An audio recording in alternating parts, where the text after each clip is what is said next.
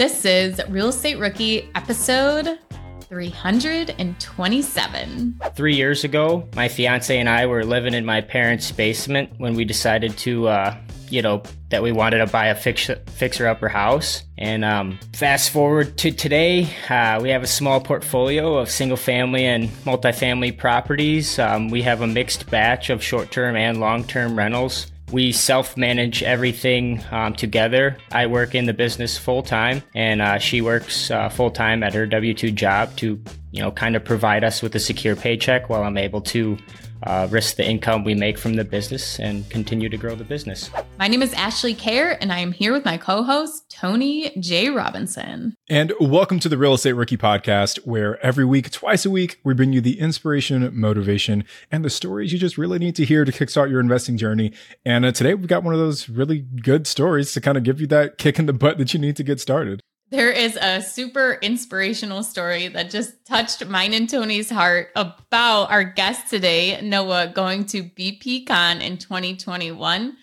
But Noah today is sharing how he rehabbed properties. He worked several different jobs that helped him a little bit understand uh, construction for real estate, but not really. And um, he goes through how he was able to learn. He talks about his second property being with a partner. And of course, we love partnerships here.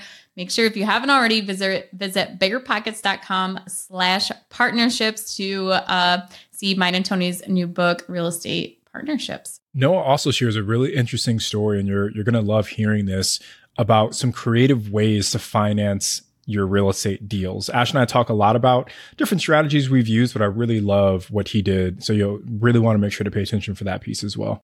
Remember when you had to pay to get a lead's phone number? It was like the dark ages until Deal Machine made skip tracing a thing of the past. Now, with your Deal Machine plan, you'll get unlimited access to phone numbers and contact information for no extra cost. That's right, get high quality, reliable information trusted by leading financial institutions, all fully compliant with the federal Do Not Call list. Explore over 150 data points, including age, gender, marital status, occupation, and a ton more. Trust me, this is the data you need for off market deals. With new filters, people flags, and color coded phone numbers, lead management just got a ton easier. Ready to step up your investing game? Sign up for a Deal Machine plan today and gain immediate access to this unlimited treasure trove of contact information and phone numbers. Just head to dealmachine.com/bp. Transform your lead generation and deal making strategies with Deal Machine. Sign up today and start exploring the unlimited possibilities at dealmachine.com/bp.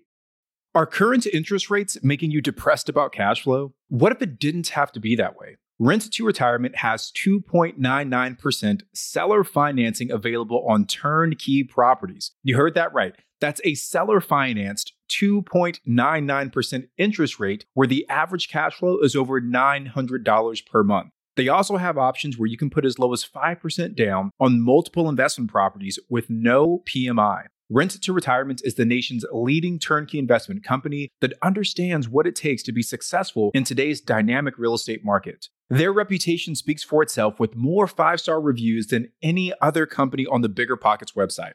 Rent to Retirement offers fully turnkey properties that are newly built or renovated, leased and managed, allowing you to invest with confidence in the markets that offer the best returns. To learn more, visit renttoretirement.com. That's rent, T O retirement.com. Or text REI to 33777. Again, text REI to 33777. eBay Motors is here for the ride. With some elbow grease, fresh installs, and a whole lot of love, you transformed 100,000 miles and a body full of rust into a drive that's all your own. Brake kits, LED lights, whatever you need, eBay Motors has it. And with eBay Guaranteed Fit, it's guaranteed to fit your ride the first time, every time, or your money back. Plus, at these prices, you're burning rubber, not cash. Keep your ride or die alive at ebaymotors.com. Eligible items only. Exclusions apply. See ebaymotors.com. Noah, welcome to the show. Thank you so much for joining us today. Can you kind of get us started with how you got started in real estate and maybe even before that? What were you doing before real estate? Um, so first, I really, I just want to thank you guys for having me on. Um, this podcast has been a huge inspiration to me over the years. So, you know, to be on here speaking is like, it's really surreal. Um, but yeah, uh, a, l- a little bit about me. My name is Noah Sprimont. I'm 25 years old. I was born and raised in Dubuque, Iowa. Uh, three years ago, my fiance and I were living in my parents' basement when we decided to, uh, you know, that we wanted to buy a fix- fixer upper house. And um, fast forward to today, uh, we have a small portfolio of single family and multifamily properties. Um, we have a mixed batch of short term and long term rentals. We self manage everything um, together. I work in the business full time, and uh, she works uh, full time at her W two job to you know kind of provide us with a secure paycheck while I'm able to uh, risk the income we make from the business and continue to grow the business. Noah, there is a lot I want to to get into on that. But first of all, congratulations on, you know, being a, a, real estate investor and actually taking that leap and growing your portfolio. What about when you were living in your parents' basements before you took those steps to start investing in real estate? What were you doing before that? So, I mean, out of high school, I was, you know, pretty frustrated like most kids probably that that can't really find what they want to do and maybe feel indemnified for it. So I spent a lot of time uh, probably watching YouTube videos and doing stuff like that during those older early days. I actually I actually stumbled into some of the earlier bigger pocket stuff, you know, a long time ago and would watch, you know, Brandon Turner talking about um, doing those things. So that's really what kind of got the gears turning. Um, I guess um, you know before right before we lived in my parents' basement, we rented a house with five other friends of ours, and we were the ones that kind of put the deal together. So that really kind of got us thinking about you know if we can get creative with uh, our living arrangement, I guess we can potentially lower the cost, uh, our monthly living expense. And um, one thing led to another. We basically said, okay, if we can do that with a rental property, maybe we can do this with a house that we buy and own and instead of paying rent each month we can be paying a mortgage down and i mean we just kind of you know from my parents basement we moved into there after that rental house to start saving money. And uh, we really just started learning talking with the bank and you know listening to more of the podcasts and stuff like that. And um, talking with realtors looking at houses and then really just pushing. Um, we didn't have a whole lot of money at the time, so we kind of felt like we were doing something that we shouldn't be doing, but we just really kept pushing until we got into that first property. Yeah. No, you, you talked a little bit about uh, like not knowing exactly what you wanted to do with your life, which is a super common feeling for a lot of people. You know, I know Ash went to school for one thing. She's doing something different. You know, I, I switched my majors during my junior year of college. Um, so I think everyone kind of goes through that phase. But I, I, guess once you were done with high school, what did you kind of put yourself into from a work position? Like, uh, like how did you decide how to spend your time? I guess. Um. So yeah, out of high school, uh, or towards the end of high school, I was really money motivated, and I wanted to find somewhere where you know I could be just making more money. And that kind of led me to just hop on my hop on the internet and Google, um, you know, what's the highest paying job for somebody that doesn't have any experience and is under 18. And, you know, the first thing that popped up was concrete laborer. And I'm like, you know, no emotion. I just didn't think about it or anything. I Googled concrete companies in Dubuque and I just started calling everybody asking if they had a spot open or if they could hire a, a kid like me. And um, the first few were like, you know, you could come and sweep the shop, you know, once or twice a week for, you know, 10 bucks an hour or something. They really didn't want to put me on because I was, you know, not old enough to operate equipment and stuff like that yet. And then, um, you know, the third one I called, I think they just like looked right past it and were like, be here at 5 a.m. tomorrow morning and you got a job. Nowhere. Uh, I feel like yeah. that would happen like not like today because I've been waiting for concrete to get poured forever, but my contractor keeps having trouble finding, you know, people like he can't get jobs done fast enough because he needs laborers. But um what time frame was this? How long ago was this when this happened? So I was probably a junior in high school. So it was like a year before I I ended up, you know, graduating and um Yeah. It was I think I started in the summer in between two years. and that's how I was able to be there at 5 a.m. the next day. That I just I, I just want to pause you for a second though because I, I think there's a lesson for our, our rookies that are listening. So even though 99% of our audience is probably not a junior in, in high school, um, I, I think the lesson that we can take away from this is that a uh, if you want to find some some skills that are relevant to being a real estate investor, just pick up the phone and start calling people, right? Like that's a, a super just kind of gritty way to, to kind of get that that job experience. But B, it's like you you can use this work experience to fuel your uh, ambitions of being a real estate investor. There are a lot of people right now who aren't in love with their day job, and if that's the case, and you're not in a position to go into your real estate business full time, then why not transition into a, a, line of work that will set you up to be a better real estate investor? And th- that doesn't necessarily mean becoming an, an agent. Um, it's like if you could pick up skills like, you know, concrete work or like, I guess, Noah, did you do any other work that was related to real estate investing that kind of helps you build that confidence? So, yeah, over the years, um, you know, since then, I've worked in a, a few different um, construction trades, which really kind of hammered out the hard work aspect. Um, but you know, after the construction stuff, I ended up uh, getting into some sales spots, um, which was was really awesome. I kind of got the hard work thing, you know, figured out, and then um, I uh, wanted more out of life, I guess, and seen some of my friends with their um, you know, more cleaner jobs. They didn't have to get their hands dirty. And I, you know, kind of wanted to get into that a little bit and, uh, you know, started getting into well i actually ended up getting my health insurance license and uh, started working for a supplemental health insurance company which um, we were selling supplemental health products door to door uh, on the road. So i was basically on the road staying in hotels monday through thursday. And uh, i would i would be knocking on doors and you know that kind of piled on top of the hard work added me to or allowed me to get a lot better at that face-to-face interaction and talking with people and dealing with people and um, I bet there's a lot of investors listening right now and be like, "Hey, you want to come source deals for me? you already That's have that exactly what I'm thinking experience. right now." Yeah, yeah, exactly what I'm thinking right now. But I, I think no, you you kind of you, you got into the point that I was making is that you you did these different things. You took these different jobs, obviously with the intention of putting food on the table, but also with this idea of like, okay, can, can these skills kind of support me in this bigger vision? And the the point that I was making earlier was that if you're in a job right now that you don't like, why not try and find a slightly different career path, still a day job, still a W 2 job, but one that's going to support you in being a better real estate investor? Can you go work for, like you said, a, a roofing company? Can you go work for your local HVAC company? Can you go work for, uh, I don't know, like a, a, a, flipper who needs help, you know, managing their projects or, or sourcing their deals?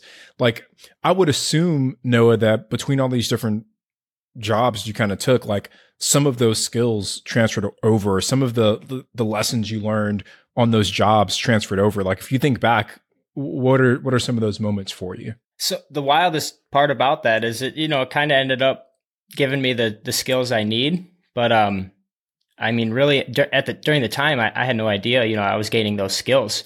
I was really just ending up in these positions where I was chasing the money, and then I was handed these things that I had to get over, like getting over knocking on the door, you know, getting over a little bit of sweat and pain while I work. And, um, yeah, over time, it just, it, it's crazy how, you know, it's kind of all come together. And, um, you know, I, I, it definitely wasn't planned by any means, but when I was handed those things that were probably like a little difficult, you know, I just kind of kept running at them and, you know, kept my head down and just kept doing what I thought I should do. And then when you finally kind of look up, you know, you you've gotten over those things that were once scary to you. And so, Noah, is there a certain principle that you live by that you you follow? Is kind of you know how you lead your life. Yeah, Ashley, that's a great question. Um, you know, after the concrete or in between kind of some of that, I ended up working on a roofing construction job site and um that was just a whole other ball game in terms of hard work. You're a little, uh, I like to say when you're doing concrete, you're, you know, you're kind of lower. When you're on the roof, you're a lot closer to the sun. So it's a little hotter up there. um, yeah. But totally different, you know, ballpark when it comes to the labor. Um, I ended up, you know, working for my, my, um, fiance's uh, mother's boyfriend. Um, he had ran this, you know, roofing company for a while, s- small company, just uh, one crew. Um, and basically, we would he would pick up, you know, a few guys from jail every morning on work release, and it was basically me, him, two other guys that were probably facing some wild sentence and just had you know a little bit of time between now and their court date to work and um, we would you know go around in rural wisconsin actually and you know do these roofs and i really picked that that up easily because i had done the concrete in the past so i fit right in there and um, over time you know he would have these people coming and going and eventually you know one day he this mom actually dropped off her son. He looked a little bit too young to be working with us. And, you know, I'm up on the roof working, and the boss kind of yells down to this kid, you know, the kid that probably shouldn't have been there. And he starts yelling at him to pick up the shingles, right? Because we're stripping the shingles off the roof. And um, this pile, you know, it's probably five or six foot tall. You know, it's like a huge pile of shingles. I'm just working away, and eventually I'm like, you know, just kind of wondering it's not being picked up. I look down, the kid's crying. You know, he's sitting there just kind of bawling his eyes out. And I look over at Ben and I'm just like, you know, what's going on? And he looks at me and he's just like, Noah, if you look at something you've never done in your life, it just is going to play games with your head. You know, it just messes with your head. And, um, he sent me down the ladder to go pick up that pile of shingles. And, you know, I kind of had a little bit of pride because he, you know, called me in to go do the job or whatever. And I climbed down the ladder and just start picking up those shingles as fast as I can, like I always did. And that pile was gone in 10 minutes. I mean, it was, if you just focus on it for a little bit and kind of ignore the big, you know, giant thing, um, it disappears, you know? And, um, it really, you know, really kind of set into me that like no matter what it is, if you come across something that's just like making your mind spin, it's probably just your mind playing games with you, you know. So you take that and apply it to a fixer upper house. Um, you get into this project that you probably thought you had no business in, and um, if you just do it one shingle at a time, is kind of what I taught myself. You know, pick it up one at a time, do the thing that you know you can do and do your best at it. Um, eventually, you know, on a rehab, it's a list of items. That pile of shingles, it's a pile of shingles. So, you know, you can connect it to the one shingle is, you know, one item off that list. And um, over time, if you keep picking up shingles, keep crossing items off those lists, eventually you're going to run out of shingles to pick up and you're going to run out of things to do on that list. And that's when you know the deal's going to be done and you can go to the bank and refinance it. So noah was your first property did you have to do a rehab for it? Um yeah so the first property we bought i had a little bit of experience in construction but i had really no experience in uh you know renovating a house. So we had done new construction most mostly and um it sounds like those skills should be like directly transferable but like i was pretty lost when i got into the to the first project. Um, well it seemed like you did like specialty skills too. It's to instead of like general contractor it was you know you had worked in the specialties yeah. Yeah. But um yeah no the first project we bought is uh you know from my parents basement. We can go back to there.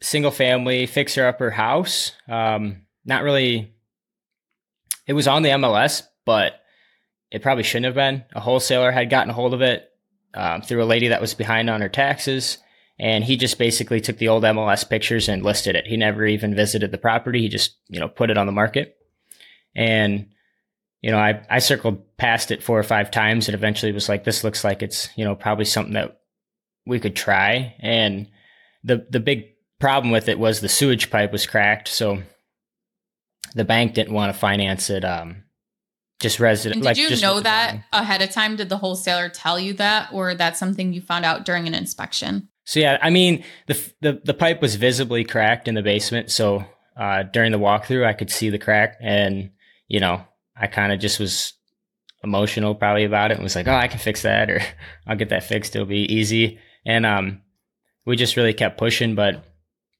when the inspection came back or the appraisal came back for the bank, they classified it as uh, C five or something like that. It's basically just out of the threshold to be resold on the secondary market, you know, for a mortgage or whatever. And let's um, talk about that real quick. So, when you go and do bank financing, you have the inspection period from like if you're doing an FHA loan or maybe a construction loan, something like that. But if you're doing just a conventional loan product, there isn't really typically any kind of inspection. So, what you're talking about was done from the appraisal. So, when the appraiser actually comes to the property, he is classifying it, and that's how the bank is deciding if they're actually going to loan on the product, too. So, kind of talk about that process. Did you expect that that could even happen, that the bank wouldn't loan on the property? And what loan product were you using? Yeah, so I really, you know, like had no experience in this stuff, so I had really no idea what they were talking about when they came back to me with, uh, you know, we can't finance this. It's a C five, and um, the loan product we were using was just a standard residential uh, owner occupy loan. So you know, in order to qualify it and push it through, they really had to make sure that it was a livable residence. Um, and you know, we can kind of go into detail about how we got around that. Yeah, yeah, let's do that. I, I just want to call out one thing, Noah, because you said that um, it, the the loan couldn't get resold on the second secondary market. Um, it, can you just explain what that means for folks that aren't familiar with that? So I'm probably not the person to explain this. I'm just repeating what they kind of told me. But uh, that's perfect. yeah, it's to my understanding that you know these smaller banking institutions and credit unions are basically just making these mortgages, and they're you know selling them to larger institutions that use them as a vehicle to make an investor a return. Um, so in order for um, them to be able to resell my mortgage um, the risk has to be low enough, you know, for the investors that are on the other end of that deal to, you know, take it on. Yeah. Great, great description, Noah. And yeah, like like you said, most of these banks, like when you usually when you get a, a mortgage, um, the person who sold you that mortgage, they might service it for like a month, and then you'll get like a new loan servicer like shortly thereafter. So they're just kind of originating that loan and then selling it off to to someone else. Um, so yeah, a, a lot of these banks do kind of have guidelines that aren't even necessarily their own banks, but it's like, hey, if we want to be able to resell this, whether it's a, a Fannie or, or Freddie loan, there's certain boxes they have to check to be able to push that loan off to someone else. Now, there are some. I found it really common that if you use a mortgage broker, that it's more likely to be resold than if you're actually going to like a smaller bank um, that will kind of keep it in house too. I've had one loan that has changed four times. I got in 2017 and it's changed four times to different loan crazy. servicers. Or yeah. just moving it around. Huh? yeah. Yeah. But you, you made a good point, Ash. And that's what I was going to comment on is that sometimes the, the smaller banks, they'll keep those loans in house. Um, like the bank that I worked with in Shreveport when I first got started, they didn't resell any of their their mortgages. They they kept it in house. So depends on which bank you're working with. Yeah. So Noah, you couldn't get the financing, and how did you end up getting around that? So I was kind of um, told no. Really, they're basically just said no. We're not going to finance this. You know, keep looking. Sorry. Um, and I went to some of the investors from the local REI meetup that I attend, and just kind of ask them like, "Hey, you know, you told me to come to you when I had a question. I got a question, and I don't know how to, uh, you know, get this pushed through. I really think the house is a great deal, and I really think I can make it work. But um, the bank won't finance Noah, it. Did you put in any kind of earnest money when you got this property under contract that you were worried about losing if you didn't make this deal go through? So I think it was like five hundred dollars in earnest money, and um, I I wasn't really even thinking about losing it because I was you know, gonna make it go through. Yeah, so it never yeah, that's awesome mindset to have. crossed my mind. But uh, yeah, so my one friend ended up saying, "Well, what if you know you you approach the bank and you said, here's a contractor's bid of all the items that need to be done to fix the house up to get it to a C4, so it's livable and stuff, and then." You know, what if you took that money and just gave it to them, put it in escrow account and said, if I don't close on this house and fix these items to get it to a C4, uh, you guys can take that money, execute it with this contractor, and fix the house yourself. If I do fix it with my money and everything, um, you know, you guys can just release those funds back to me. So I went to the bank and asked them if they do that, and they said, "Sure, yeah, get us the bid." And um, you know, being in the profession I was in previously, um, I had a lot of friends that were contractors, so I just called up, you know, one of my better friends and went to his house and sat down at his dinner table, and we wrote out, you know, this nice long bid that was. Um, it was we were able to make the bid a lot smaller because you know I'll say in quotations I had a lot of the materials already you know so we were able to make the bid you know look a lot smaller than it actually probably should have been that way I didn't have to set aside too much money because I didn't really have a lot of cash at the time so said and done it was $900 to um, get it to be a C4 and I submitted the you know, the bid, the contractor's bid with the bank. And I don't, honestly don't think they even looked at it. I think they just, you know, they said, okay, we're good. You know, it's all good to go. Closing dates here. And, and that's when I was just like, whoa, you know, this is crazy. So that big takeaway right there, like don't take no for an answer. Like Yeah. find how to overcome that obstacle. But I, I think it's also, and Ash, we, we talked about this a lot too. It's just like the the flexibility you get when working with some of those smaller local banks. It's like I, I couldn't walk into Bank of America and, and offer that same deal, and the teller be like, "Yeah, I can make that work," you know. yeah. But it's like when you when you go to a smaller local bank, you you have that. So Noah, what happens next? You figure out the whole financing piece with this really creative strategy. What, what happens from there? Um, so it, it, it, it, I would hate to gloss over this, but we actually ended up working uh, seller credit into the deal, and then we, the the bank that we were working with, off offered a class to lower the, I think they call them the LLPAs. There were some little fees associated with the closing cost. So if I took this class, um, they would take twelve hundred dollars off or whatever, and then uh, we got a seventy five hundred dollar seller credit. And what was that class about? Like what did you actually learn in it that they would take those closing fees off? it was just a 30 minute online class about home ownership. So it was basically Twelve hundred like, dollars for thirty minutes. For minutes. thirty minutes. yeah, Oh, no. yeah. yeah. No, when I And it was so about like owning a home and like how to, you know, be responsible and make your mortgage Like- payment or you gotta All right, have. I gotta oh, go ahead. No, I got to ask the question because I feel like every rookie listening to this is going to want to know what, like, what's the name of this bank that you were working with? So this is uh, Dupaco Credit Union. So um, they're you know rock stars. Dupaco Credit Union. All right, Dupaco Credit Union just got put on the map by the by the Real Estate Rookie podcast. When I when I was a guest back on episode ten, I talked about the credit union that I used in Shreveport for my first deal, and I literally got a call like a few days after my episode aired from uh, my like the vice president of that bank. She was like, "Tony, I don't know what you did or what you said, but my phone has not stopped ringing like all week." So there you go, man. We'll, we'll do the same for that credit Yeah, union. that that would be awesome. So what happened next? Yeah. So yeah, we got the house, you know, closed. It was the wildest day, you know, probably of my life during the time. Um, like pre- just shortly before we ended up closing on the house, we, you know, went and got a small personal loan to kind of stock up our cash pile, and um, it was only like three thousand dollars.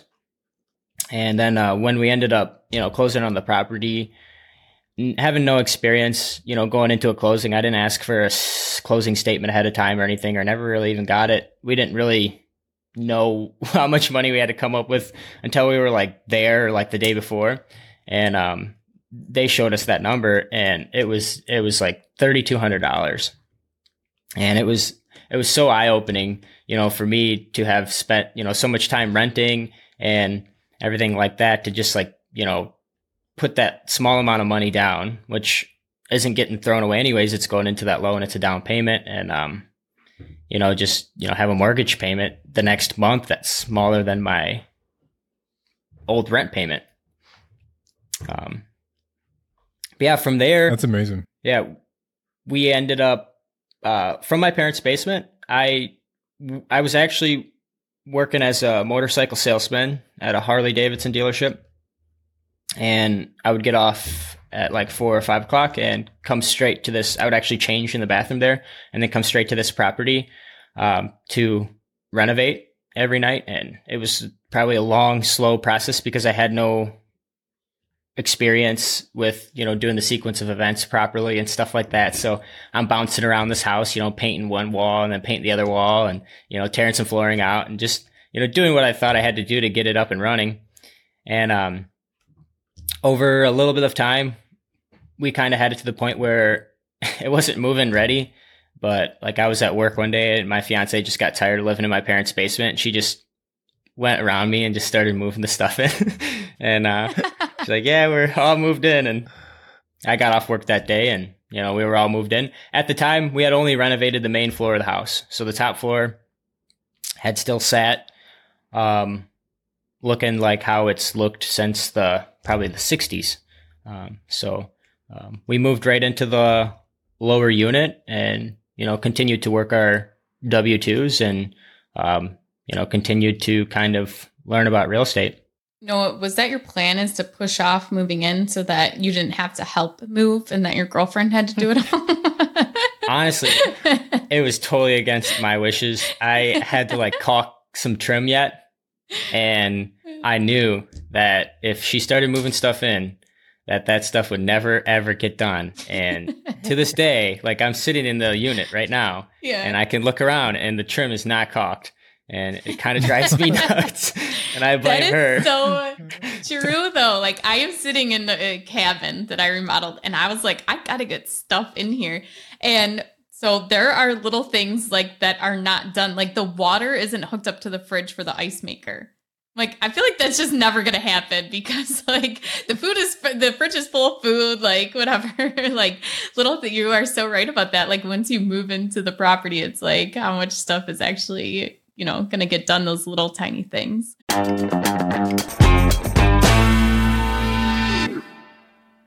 This show is sponsored by Airbnb. Did you know that a long time ago, before I ever started my real estate business, I turned one of my first primary residences into an Airbnb? And that's the extra income that I needed from Airbnb that gave me the confidence to go out and work for myself and eventually quit my nine to five job. And now I have dozens of Airbnbs all over the country. I've even partnered up with the old David Greene on a recent property in Scottsdale to take our portfolio to the next level. And of course, we host it on Airbnb. But you don't need to be a full time real estate investor to start on Airbnb. As a matter of fact, I was self managing 10 properties while working my 9 to 5 job, so I know anybody can do it. Think about it this way you're looking for extra income and going on a vacation. Wouldn't it be great to rent out your space and let your property pay for itself while you're gone? I did this one time. I pitched my wife and my roommate because we were house hacking on the idea of renting out our home, and it paid for all of our expenses on a trip to Mexico City. So go and give it a try. It might just change your life, just like it did mine. And I really do mean that. Your home might be worth more than you think. Find out how much at airbnb.com/slash host.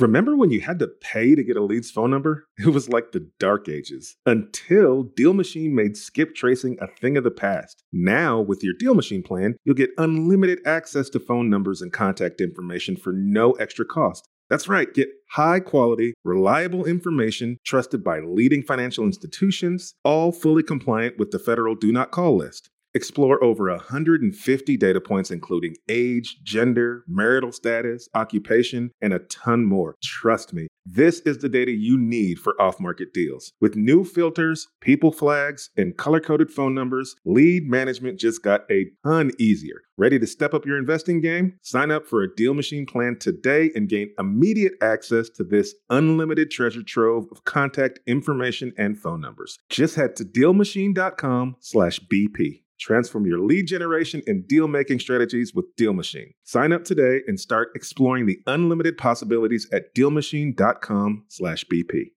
Whether you need to buy or sell, or you're just obsessed with looking at homes for sale, Redfin's got you covered. Redfin updates their listings every two minutes to help you see new homes first. And they give you personalized recommendations based on the homes you like, so you can find the home that's just right for you, whether that's a cabin, a craftsman, or a castle. With the top rated Redfin app, you can favorite homes, share listings with others, and schedule tours, even the same day, with a local Redfin agent who can help guide you through the whole home buying process. And if you're looking to sell, Redfin agents have the experience to help get you the best price possible for your home. That's because they sell twice as many homes as other agents. With a listing fee as low as 1%, Redfin's fees are half of what others often charge, which means you'll have more money to put towards what matters most to you, like your next home. In fact, last year, Redfin saved home sellers $127 million. No matter where you are in your real estate journey, Redfin can help. Download the Redfin app to get started today.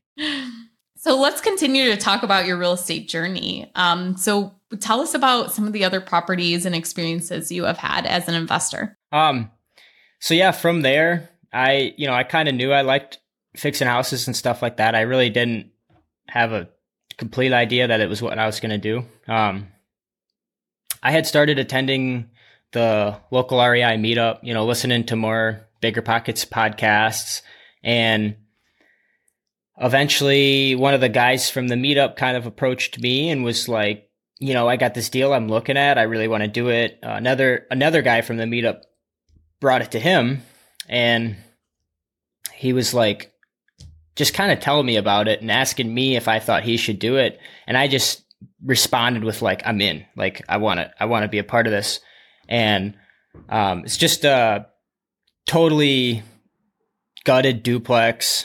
Um, $30,000 purchase price. And the roof had just been done, and the previous owner had gutted it and packed it full of materials for the rehab. So, you know, we're looking at this really creative situation where we could potentially save a ton of money by using the materials that are already here. And, um, you know, it, the purchase price worked out for the, the ARV, the after repair value.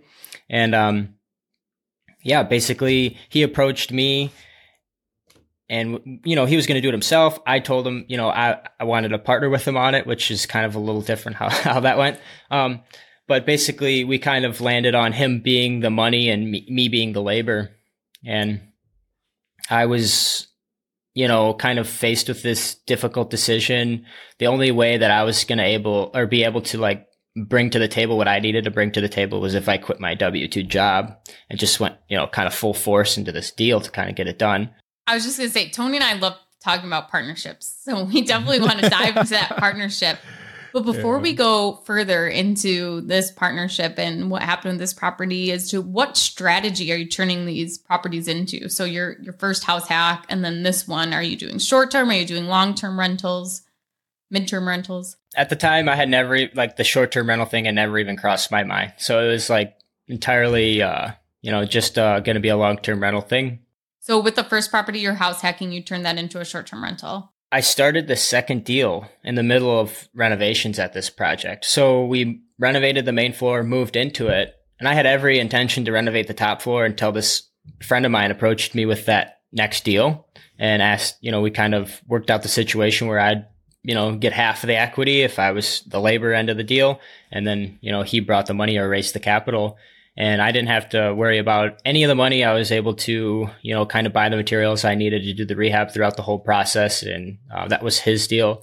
And then, um, yeah, uh, it's long four months of you know me at the time. I had a 1991 rusted out S10 single cab five speed pickup, you know, that barely made it to the job site, and you know I had no tools so I was bar- I was actually borrowing tools from my money partner. So he had tools because he was uh, an HVAC technician. So he had all these like you know kind of regular tools that everybody really needs to do pretty much anything. And you know he loaned those out to me in a book bag.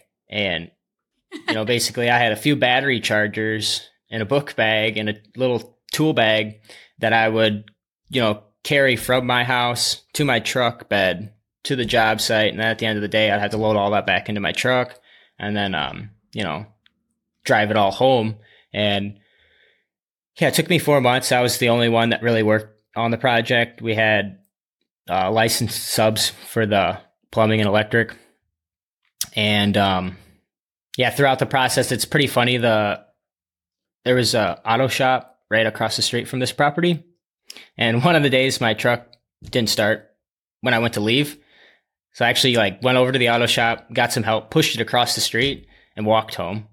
and like got a ride to the job site like the next day, worked all day, and then went and paid for my truck bill and uh, drove the truck home. So okay, so while you're doing this, this is where you're you also finish up the project at your your house hack too. And so what made you decide to turn that into a short-term rental? And how did that kind of end up them numbers? The house hack project was still, you know, the second floor was still just sitting um, pretty disgusting. And um, we ended up wrapping up the duplex with the money partner. and we, you know, we had it all lined up with the bank from the get go. So we basically told them, here's what we're going to do. Here's when we're going to come to you and try to refinance and or finance because we did it all in cash. And then, um, you know, here's the timeline. So, you know, when since we did that ahead of time, it, it, just worked out like so magically. You know, we hit the nail right on the head in terms of the timeline. Reached out to the bank, said, "Hey, we need an appraisal. This place is all done and leases are signed and everything." And you know, they triggered the appraisal. Two weeks later, uh, the appraisal comes back at like 130,000, which is a little bit beyond our expectations. Uh, we cashed out like 26 grand and split it. And that at the time was the biggest payday, you know, I'd ever experienced in my entire life. So it was like really mind boggling and life changing. And that's kind of when I realized that, you know, I did that and sure, $12,000 in, you know, four months might not seem like a lot to other people, but to me at the time, it was like, it was incredible. You know, I walked away with uh, a turnkey duplex that um, was cash flowing close to a thousand dollars a month. Um, and then, yeah, I got the twelve thousand dollar paycheck. I basically was like, yeah, this is definitely what I'm doing for the rest of my life. But um, so I took that 12k, and you know now we're re-indemnified, or we have a bunch of money in our bank account, and that's when I dove into the air, the upper unit here, and really just started renovating. Um, there was kind of this like mother-in-law kitchen up there. So that's what really gave us the idea to put the kitchen back and kind of make it a second apartment. And there had already been a deck on the back side with a set of steps that went down. Um, so we ended up. So you had you know, your re- set your entrance so that they didn't have to go the same way as you. Yeah, yeah. And then, you know, it, it's crazy because we had the big idea to make it a duplex because we thought like, okay, it already it already is a duplex, but we ended up redoing all that stuff anyways. So, I mean, basically all the plumbing, all the electric, we had to rebuild the deck and put a new out, put a new door in and everything. And um, then, you know, we got that done. Actually, it was like it's it was pretty interesting timing because I ended up going to uh, the BPCon 2021 and um, I actually got a picture with you there, Tony, which is super cool. um, uh, you uh, you really inspired me. You know, I, I, was in the middle of renovating the unit. I think I had the idea to turn it into a long term rental, and then BPCon 2021 happened like right before I was able to finish that unit, and I think you said like I don't know, something about getting to X amount of short term rentals in two years. And I was just like, what? Like, if you can get to that, like, I can get to 10. You know, I so love this story right now. This is amazing. yeah. so that's what you did. but yeah, no, it's, it really inspired me. And like, if I think I back on it, man. I mean, I, I hadn't, I was so excited to just get home and turn this into like the coolest Airbnb ever and, you know, list it. And So You did know, it that's what we work did. or did it? Yeah, so- ended up being a bad. Bad idea. got got home, you know, went crazy, got super creative with the furniture and decoration budget, and um, ended up listing it. I think the first month it did like twenty five hundred bucks in gross income. And how much did you pay for this house again? And you were all in, with your rehab costs, everything. What was the total amount? So it was a hundred and seven thousand dollar purchase price. That's insane. 1800 square foot single family house with uh, one car garage and the it had two HVAC systems before I got into it. So two furnaces, two ACs, two thermostats. Um, and what's your mortgage payment on that? Uh, it's, I think it's like 600 and something. No $2,500 a way. month. Yeah. and That then, is Amazing. insane. and then, uh, yeah, one of those three point something interest rates. Yeah, no, dude. First, like, I, I appreciate that story, man, and uh, I had no no idea that you know our our interaction had that that impact on you, brother. But kudos to you, man, for for taking the action because yeah, Ash and I talk with tons of people uh, at BPCon, and I can guarantee that the majority, unfortunately, probably don't take action on on kind of what what happens and what's said there. But the fact that you just, you know kind of came back home on fire pays dividends, man. Twenty five hundred bucks on a six hundred dollar mortgage, crazy.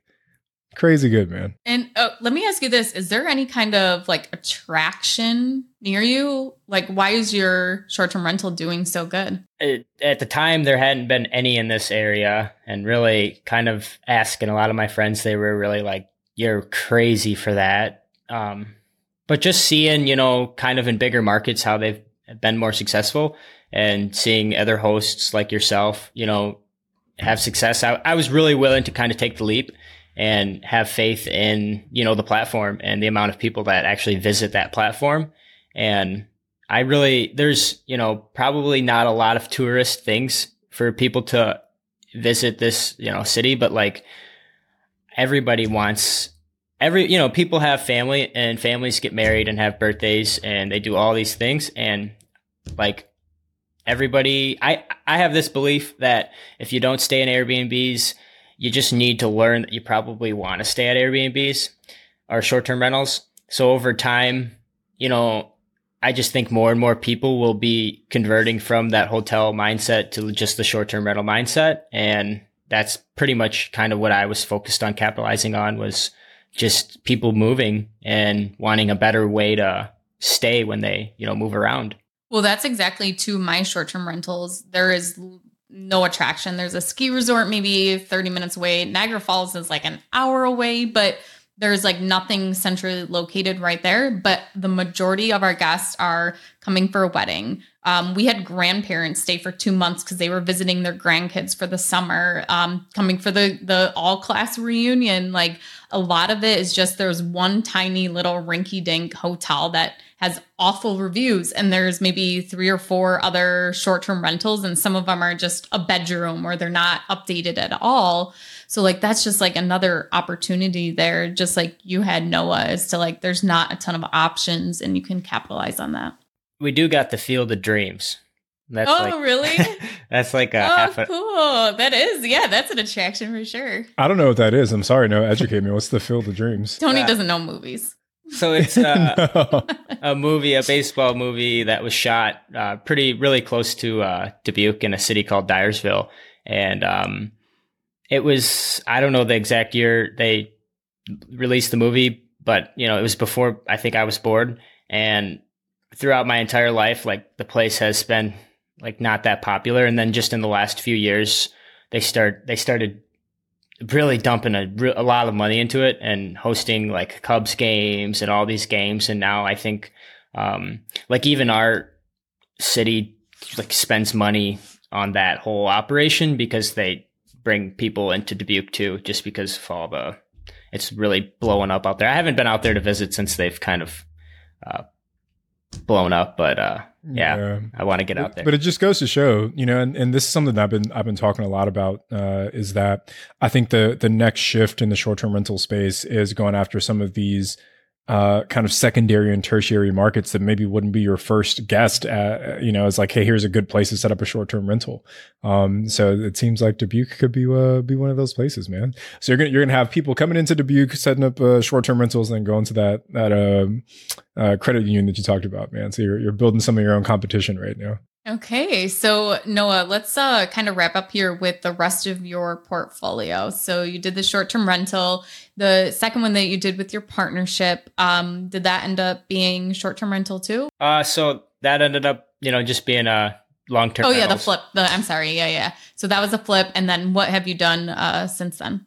Basically, got the Airbnb going upstairs um, at the place that I live at and then you know we had that place totally wrapped up in terms of renovations.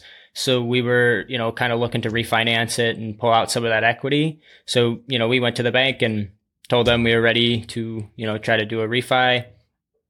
And a- actually it's a funny story. Basically the bank that we were banking at uh, seen us. You know they they see two kids that are like 20 years old at the time or 21 and they said there's there's no way in that short amount of time that you improve the value this much. You know and we said we wanted or said that we guessed it would appraise around $170,000 and I don't know if anybody's ever dealt with this but I've never even heard of it. The bank they didn't necessarily say no but they were just like it's not going to appraise for that. Just like over email which being not that experienced was like kind of like okay they said no um, i ended up when we refinanced the second property we did it with a different bank. So at the time i'm banking with two banks.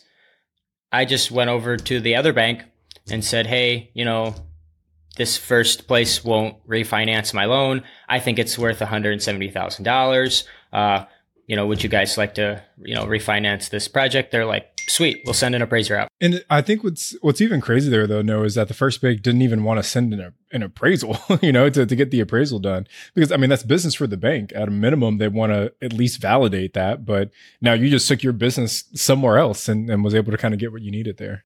Yeah, for me it was just confusing because it's like I pay for the appraisal anyways. So, you know, um, moving forward, I only work with banks and people who are you know oriented like that like okay like yeah. let's not get emotional about it let's just do the you know thing that we need to do um, so anyways this second bank sends the appraisal or sends the appraiser out and appraisal comes back at 190000 wow. which was yeah a good amount more than kind of what we anticipated on and um, did you go back to that first bank and say I told you so? no, no, no. But it's it's funny because over over I just, time, I just would have emailed them the appraisal with no subject line, no nothing. That's kind of funny because over time, I've actually ended up working back with that original bank for the last few projects. So, um, yeah. Anyways, we were able to cash out a lot more than we expected we would, which was another one of those moments where it you know really set into me that like this is you know what I love to do and um, this is what I'm gonna do and it's up to this point it had given me more freedom than anything in my life and although it had had probably been harder than anything in my life um, I felt I felt compensated. So Noah, to to kind of end this here, what is some advice that you can give our listeners as far as maybe three things that they should be doing today to, you know, manage a rehab project or anything to do with a rehab, what do you think are the three most important things uh, an investor should be doing today to make it a successful rehab? So, you know, number one, in my opinion, it, it has to be taking action. A lot of the time, you know, we want to sit on the sidelines or procrastinate. We might not even know we're procrastinating just because we think we can't do that laborious thing. You know, I come across it so much where, you know, some of my investor friends are like, well, I have to wait to get this done because it's, you know, the, the grass needs to be mowed or something. And it's like, just go do it, you know, and especially when you're trying to get started and you're starting from not a lot of capital. Um, even if it's not your thing or you're not good at it, it's probably a little counterintuitive to a lot of the advice given out on the show. But I mean, a lot of the times you just have to go do it and get it done and then hope that someday that you'll be able to pay people to do that you know monotonous task. Um, another one would be you know, and this is I always told myself if I was ever asked this question by you guys, I would say this: you got to listen to this podcast. I mean, you got to consume as much information as you possibly can consume, especially when it's free. In today's day and age, there's not a lot of people out there that are giving out handouts. And I really feel like this platform, this podcast gives out a lot of handouts and, um, you got to take them when they're given out.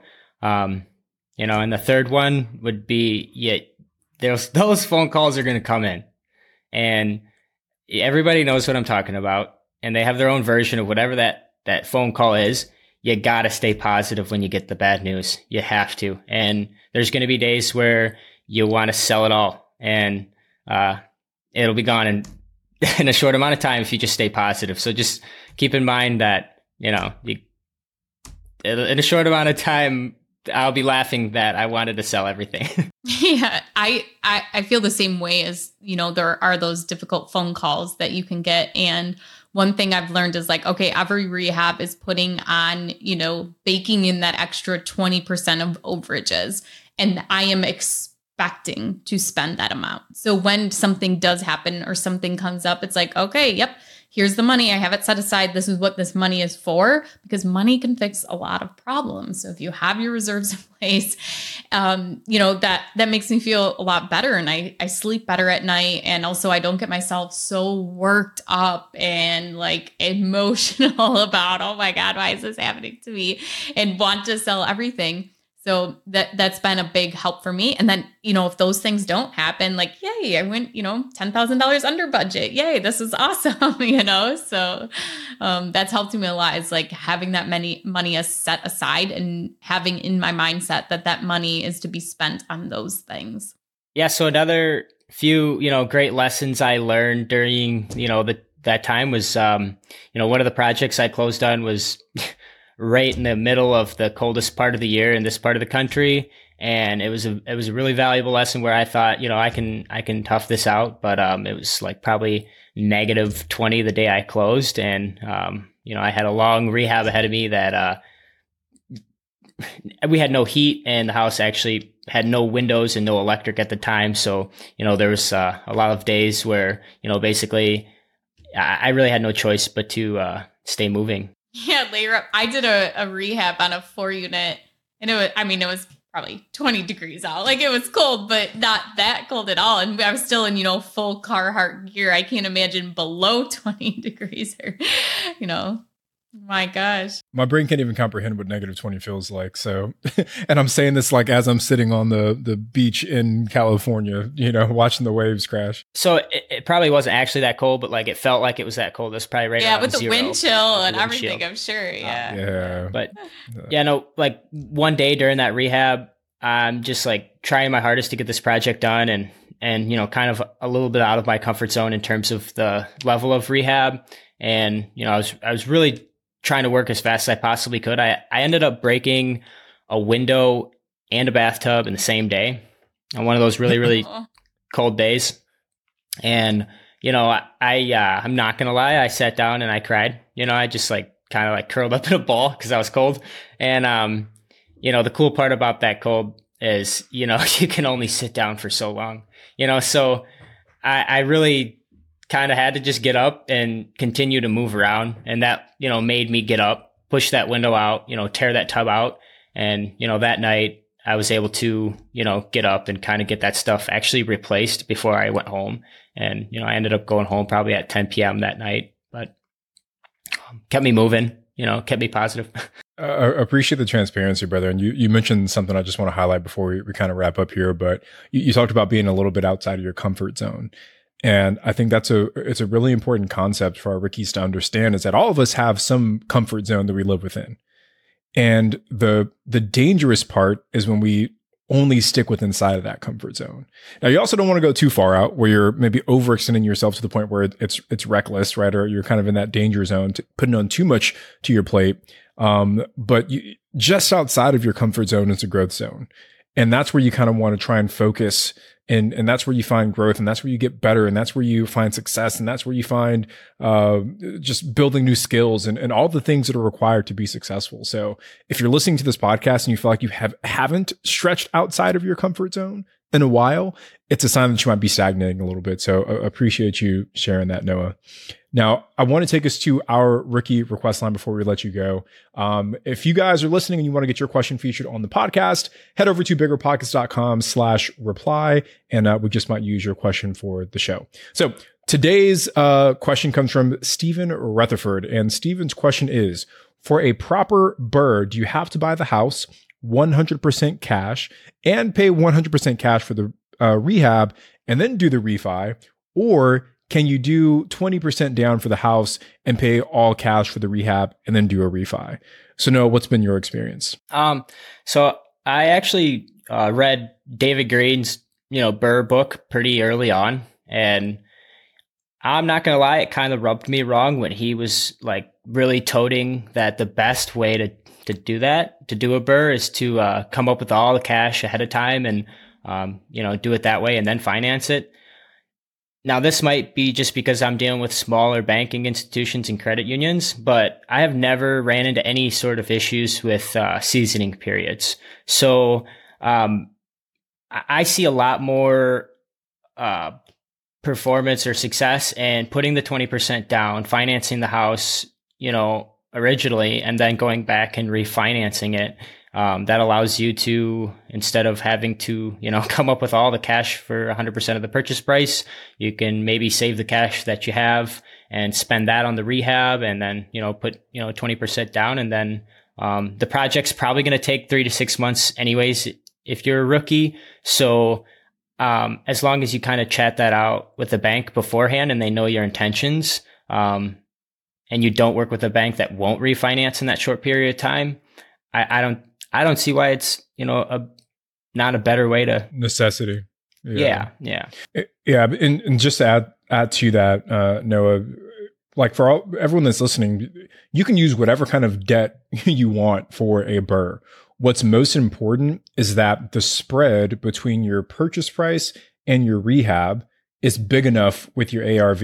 So if you're, you know, even if you pay cash for a house, if you pay cash for a house and say you buy it and you're all in for $100,000 for your purchase and your rehab, but the house is only going to appraise for $80,000, it's still a failed BRRRR, right? But say that you use all debt and you you're only in for 40,000 and the house appraises for 100,000, then you've got a, a decent spread there. So what's most important is the spread and, you know, c- can you kind of get your your purchase and your rehab done uh, at a certain number? Um, well, just one, one thing I want to clarify really quickly, Noah. You mentioned seasoning period, and uh, I don't think all of our rookies kind of know what that is, but um, I, would say most of the, the, banks that I work with, even the, the smaller ones, um, required some sort of seasoning. So basically, what this is is that when you purchase a home, typically banks want to see that you've owned that property for at least six months before before they'll allow you to do a cash out refinance. A lot of times you can just do a, a, refinance where you're changing the rate and not pulling any cash out. But if you want to do like where you're pulling equity out of your property, typically they want to see six months. But no, you're saying that some of these smaller banks that you're working with, they don't even hold you to that six month standard. Yeah, no, I've uh, been pretty fortunate to um, been able to you know get in and out of a project where I financed it and then refinance it within you know, even even four months. Um, and the the banker might say something about, you know, that's crazy or, you know, you improved the value that much. And, you know, that's when you can just, you know, fire back at him the list of items that are completed and maybe some before and after pictures and say, if you don't want to refinance it, maybe I can uh, take a walk down the street. they might want to. this is worth a lot more money now. Um, but yeah, I, I don't know. I kind of over time, and this might change, but I've always told myself, you know, the best bank is probably the next bank, um, and that's kind of how I've been treated. You know, the, the next bank always wants to win your business and and get you over there. So you know, worst case scenario, like Tony said, I could piggyback off that a little bit. As long as your margins are there, um, it it really doesn't matter how you finance it or buy it and everything like that. As long as you have um, a great deal on your hands, um, you should be able to, you know, either a borrow money to take that thing down, or um, b, you know, get the money from the bank or whatever. And if for whatever reason you're kind of running into uh, walls when it comes to that, your deal probably isn't making the returns it probably should, and you might need to go back to the drawing board. Yeah, it's it's like the example, you know, in a lot of people do this with interest rates too. Like, oh, I'm not going to buy property because I don't want to pay hard money 12% interest. Well, if you have no other way to buy the property, isn't it better to make $25,000 than nothing and like, you know, like making something off of it if you can if this the deal still works, but if you're like nope, I'm only going to do it if I if I get 30, but you know, this interest rate is only going to make me 25,000. If this is your first deal and you are going to make some money instead of nothing and it's still worthwhile, like what does it matter what interest rate you're making if you're making what you want to make? Well, Noah, thank you so much for taking the time today to come on the podcast. We really appreciated uh, you sharing your journey and your story with us and giving us lots of advice. Can you let everyone know where they can reach out to you and find out some more information about you? Uh, yeah. So I'm most active uh, probably on Instagram um, at Noah Sprimont. That's N O A H S P R I M O N T. No spaces. Um, and then you can, you know, you can find me on Facebook and stuff like that. Um, and uh, yeah, if you ever have any questions about what we do, we are completely transparent, even with you know all of our numbers and stuff. And we love to provide value in any way or shape or form that we can. So yeah, please feel free to ask. And uh, yeah, I would love to chat. Awesome, Noah. Thank you so much. I'm Ashley at Wealth from Rentals, and he's Tony at Tony J Robinson. And we will be back on Saturday with a rookie reply.